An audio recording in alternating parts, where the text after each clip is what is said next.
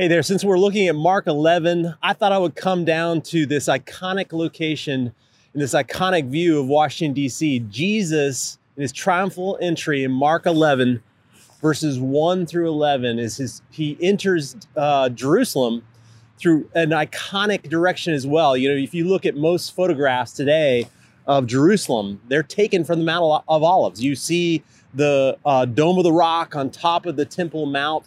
That is a raised uh, place that allows you to look down onto the city of Jerusalem, not unlike this location, right? The Iwo Jima Memorial looking over the city of Washington, D.C. So let's look at Mark chapter 11, verses 1 through 11. And I'm just going to walk through each of these verses.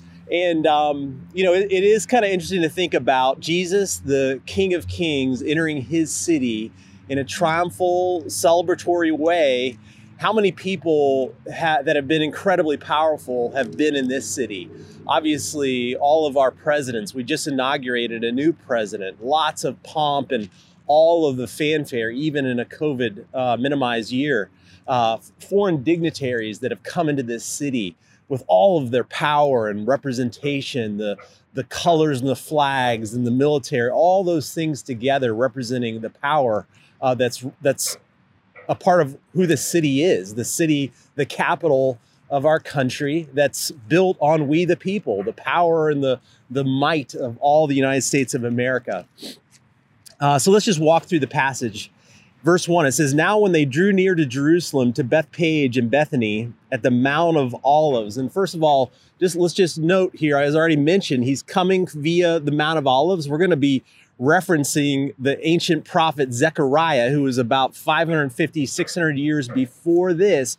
Multiple references in this passage uh, to prophecies from Zechariah about Jesus, the Messiah. And it says in Zechariah that the, the promised Messiah, the King, is going to enter via um, the Mount of Olives. And, and also, I think it's important to note that uh, Bethphage is traditionally considered the place were Jews that were coming to the city for the Passover, which is what's happening right now. All these people are entering the city, uh, made, made their, their travel from the other parts of Israel to the city for the Passover annual festival.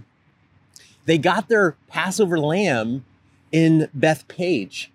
Um, and so here we have the ultimate Lamb of God entering via Bethphage. And then going on, it says, and, and, uh, he, Jesus sent two of his disciples and said to them, Go into the village in front of you, and immediately as you enter, you will find a colt tied.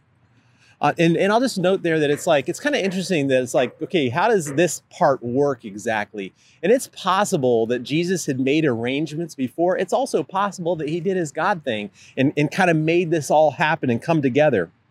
There's some important notes.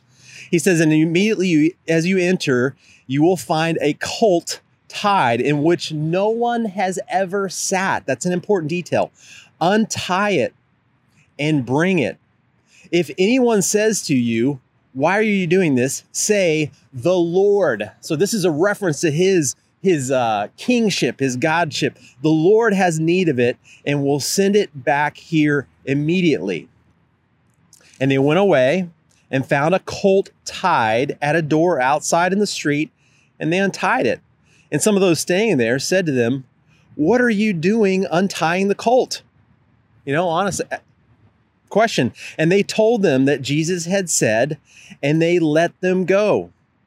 And they brought the colt to Jesus and threw their cloaks on it. So it's kind of like a saddle. And he sat on it. Now, this is our first, this is the big reference that I was mentioning about Zechariah. If you turn back, not that far, but we're going about 550 years back in time to a prophecy that the prophet Zechariah made.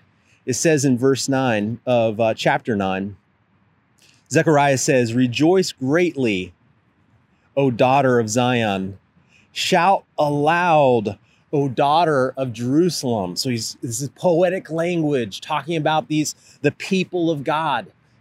Why is that? He says, Behold, your king is coming to you.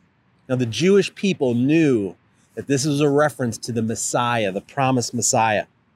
He's coming to you righteous and having salvation is he. Wow, big deal. Humble and mounted on a donkey, on a colt, the foal of a donkey. Why does Jesus enter into his city? The capital city, the, the city that represents the city of God throughout Scripture. Why does he enter in, in you know, on a donkey's colt? It says right here, because he is humble, because he is humble. That's just an amazing thing to think. You know, when you, if you imagine all the other times that that uh, military people like like this city here have entered, they don't they don't enter in some broken down old car, you know, like 25 year old car that's barely running. I mean, they enter with all the power that's representative of their nation. And I think it's important too that it's a cult that had never been sat on before. You know, President Biden, he rides around in a massive limo. It's almost built like a tank.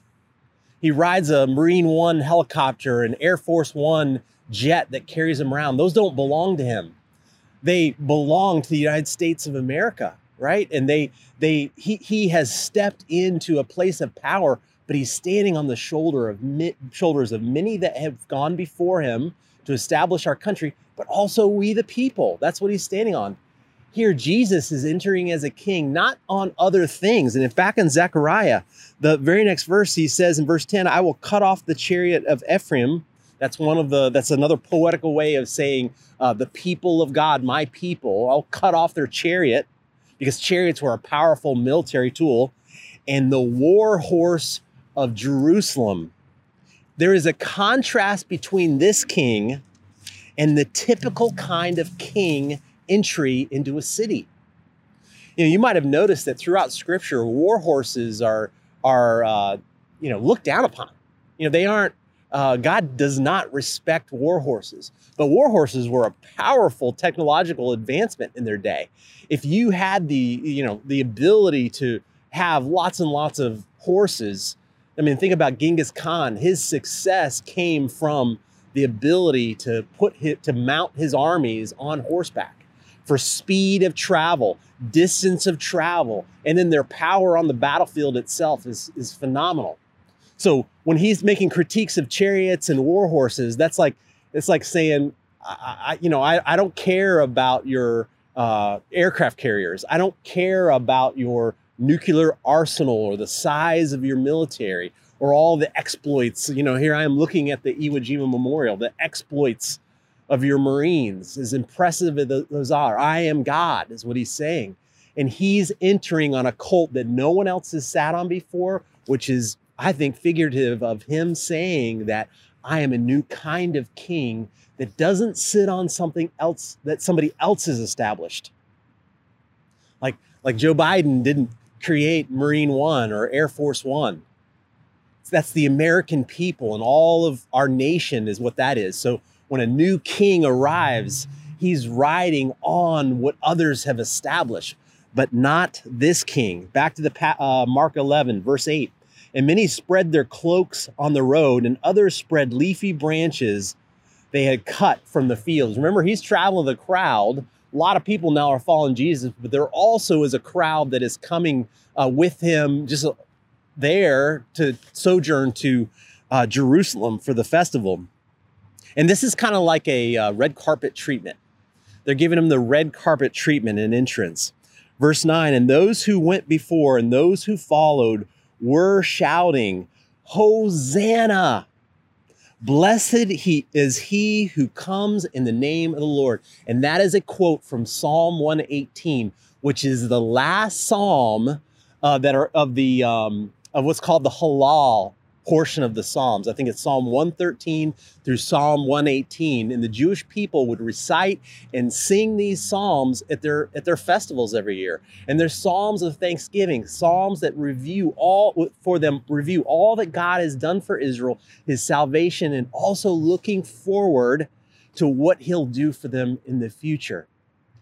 If you're a Jew, and you grew up celebrating Passover every year, you would have recognized this because you sing this as a part of the Passover ceremony. And so they are now crying out directly from the Hallel. So this is a clear reference. They are affirming not only the Hallel, but all that the Passover represents, all that the Messiah prophesied from the Old Testament represents, and now giving that all to Jesus. And it, it reminds me a little bit of you know last week. It started with just a blind beggar who cries out, "Son of David, have mercy on me." Jesus is no longer being secretive. Jesus is now with a crowd and big time. They're all getting behind that idea. We're going to go to Psalm 118 in just a minute. Verse 10, they continue to say, Blessed is the coming kingdom of our Father David. They know about all the prophecies about the Messiah being a son of David. Hosanna in the highest. Verse 11, and he entered Jerusalem, went into the temple, and when he had looked around at everything, as it was already late, he went out to Bethany with the 12. And this, this little verse is not a throwaway verse. Remember, there are no throwaway verses in the Bible. Um, Mark, well, we know from other uh, parts, other gospels, that Jesus uh, goes to Jerusalem multiple times. Mark actually only records one time that Jesus goes to Jerusalem. Mark, as you've noticed, is a much briefer gospel that um, you know just gives kind of much more of a highlights version compared to other gospels. He is emphasizing the most important trip to Jerusalem. You know, we've had a couple of chapters of him journeying to Jerusalem. It's all building up, and here is his arrival, and he goes around, and I think that what we can call this is his inspection the king has arrived and he is going around to inspect. And next week, when we look at what happens next, we start to see what Jesus finds in his inspection. What is Jesus finding in his, in our lives as, as, as he looks at our lives? That's a really important question, maybe for us to ask. But let's go ahead and go back to Psalm 118 because I think that Psalm 118 is just phenomenally uh, important for us um, in, in, just so many ways. And, and, it just illuminates, I think, a lot of the triumphal in, entry. The first few verses are kind of like an introduction. Psalm 118 Oh, give thanks to the Lord, for he is good, good, for his steadfast love endures forever. And then we have some call and response. Let Israel say, His steadfast love endures forever. Let the house of Aaron say, his steadfast love endures forever. Let those who fear the Lord say, His steadfast love endures forever. Out of my distress, I called on the Lord. The Lord answered me, and He set me free. Why did Jesus come? You know, I think that a lot of these, these Jewish people, like the, the, the disciples in the chapters before, they, they think, okay, our, our king is here and he is going to save us from the oppressive Roman government. Did Jesus come to save them from a government? Did Jesus come to save us from any kind of government? I don't think he did. The Lord is on my side as my helper. And then, just for the sake of time, I'm going to skip down to verse 14. The Lord is my strength and my song. He has become my salvation. Glad songs of salvation are in the tents of the righteous. The right hand of the Lord does valiantly. The right hand of the Lord exalts. The right hand of the Lord does valiantly. I shall not die, but I shall live and recount the deeds of the Lord. I mean, this is just incredible. Talking about all the work that Jesus has done and is going to do in our lives in saving us from our real problem. And that's kind of where it goes next. Listen to this, verse 19. Open to me the gates of righteousness, that I may enter through them and give thanks to the Lord. And, and, and before I read on, just remember that the Jews recite this psalm, they sing this psalm, they have different ways of doing it every single Passover. This is the gate of the Lord. The righteous shall enter through it. What did Jesus say about himself? He said, I am the gate, and my sheep enter through me. He says that he is the door. This is the gate. I thank you that you have answered me. You have become my salvation. And then get this the stone that the builders rejected has become the cornerstone. Jesus is going to quote this later in Mark to remind the Jews that, guys, Zechariah 550, 600 years before. I don't know when this psalm was written, but much be farther before that. Throughout the Old Testament, we have a theme over and over and over of God sending a prophet, God sending a leader, and initially the people or the leadership reject.